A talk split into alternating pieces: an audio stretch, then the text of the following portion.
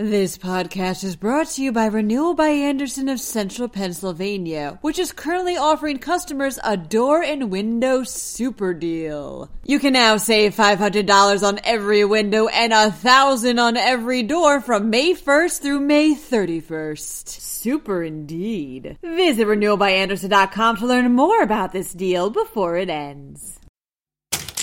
A mysterious truck found at the bottom of a Pennsylvania lake could help police solve a decade old crime. Meanwhile, state senators are threatening to subpoena Governor Wolf if his administration doesn't release details about its waiver program for business closures. And hospitals in the Keystone State can once again perform elective surgeries. If you live around Philadelphia, you'll want to watch the skies this afternoon. I'll explain why. I'm Julia Hatmaker, and you're listening to Today in PA.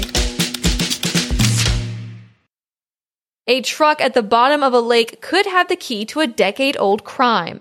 The Associated Press reports that a fisherman noticed a vehicle in Benton Township Lake at Lackawanna State Park over the weekend. He reported it, and the truck was raised from the depths. Police now suspect that the truck is the same one that was stolen from an electrical contractor in Scott Township back in October 2007, according to WNEP. The truck was used to steal an ATM from the Exxon gas station at that time. The ATM was eventually recovered, but police never caught the thieves. Now, thanks to the truck's discovery, the cold case is being reopened. Anyone with information on the crime is encouraged to contact the Scott Township Police. State senators are threatening to subpoena Governor Wolf if the governor's administration doesn't produce records about the businesses that are receiving waivers from the state's March 19th business closure orders, reports Jan Murphy with PennLive.com. State Senators Mike Regan and Tom Killion, both Republican, have said that there are serious questions regarding the waiver process, in particular in regards to how the administration is granting and denying the waiver request. Under the waiver program, businesses that were not listed as life sustaining were allowed to make a case for why they should be allowed to stay open during the pandemic. There has been very little information released about how these decisions were made, however, and there have also been inconsistency among the groups that received the waivers. Several news organizations, including Penn Live, have submitted right to know requests for more details about the program, but no requests have been granted yet. Last week, Wolf said that he wasn't releasing information on the waiver program because the administration was still reviewing the more than 40,000 waiver requests.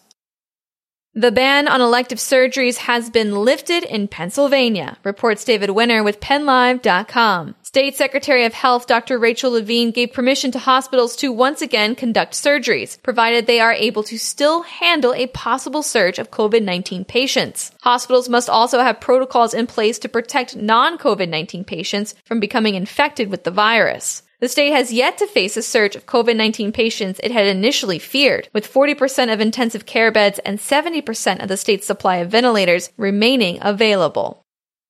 Pennsylvanians will be treated to a salute to healthcare workers, courtesy of the U.S. Air Force Thunderbirds and the U.S. Navy Blue Angels today, April 28th. The plane crews will be flying over the Philadelphia area starting around 1:55 p.m., where they'll do three loops, giving nods to healthcare workers at Jefferson Hospital and Penn Medicine, reports Deb Kiner with PennLive.com. The flyover has been dubbed America Strong and will be a showcase of the team's military precision flying skills. Americans are encouraged to watch the flyover from their homes, though, and they should not travel to see the display.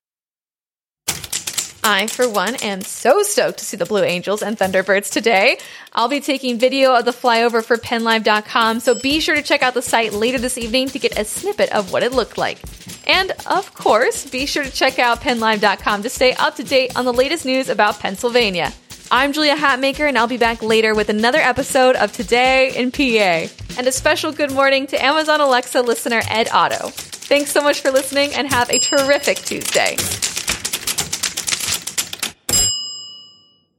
This podcast is brought to you by Renewal by Andersen of Central Pennsylvania, which is currently offering customers a door and window super deal. You can now save $500 on every window and a thousand on every door from May 1st through May 31st. Super indeed. Visit renewalbyandersen.com to learn more about this deal before it ends.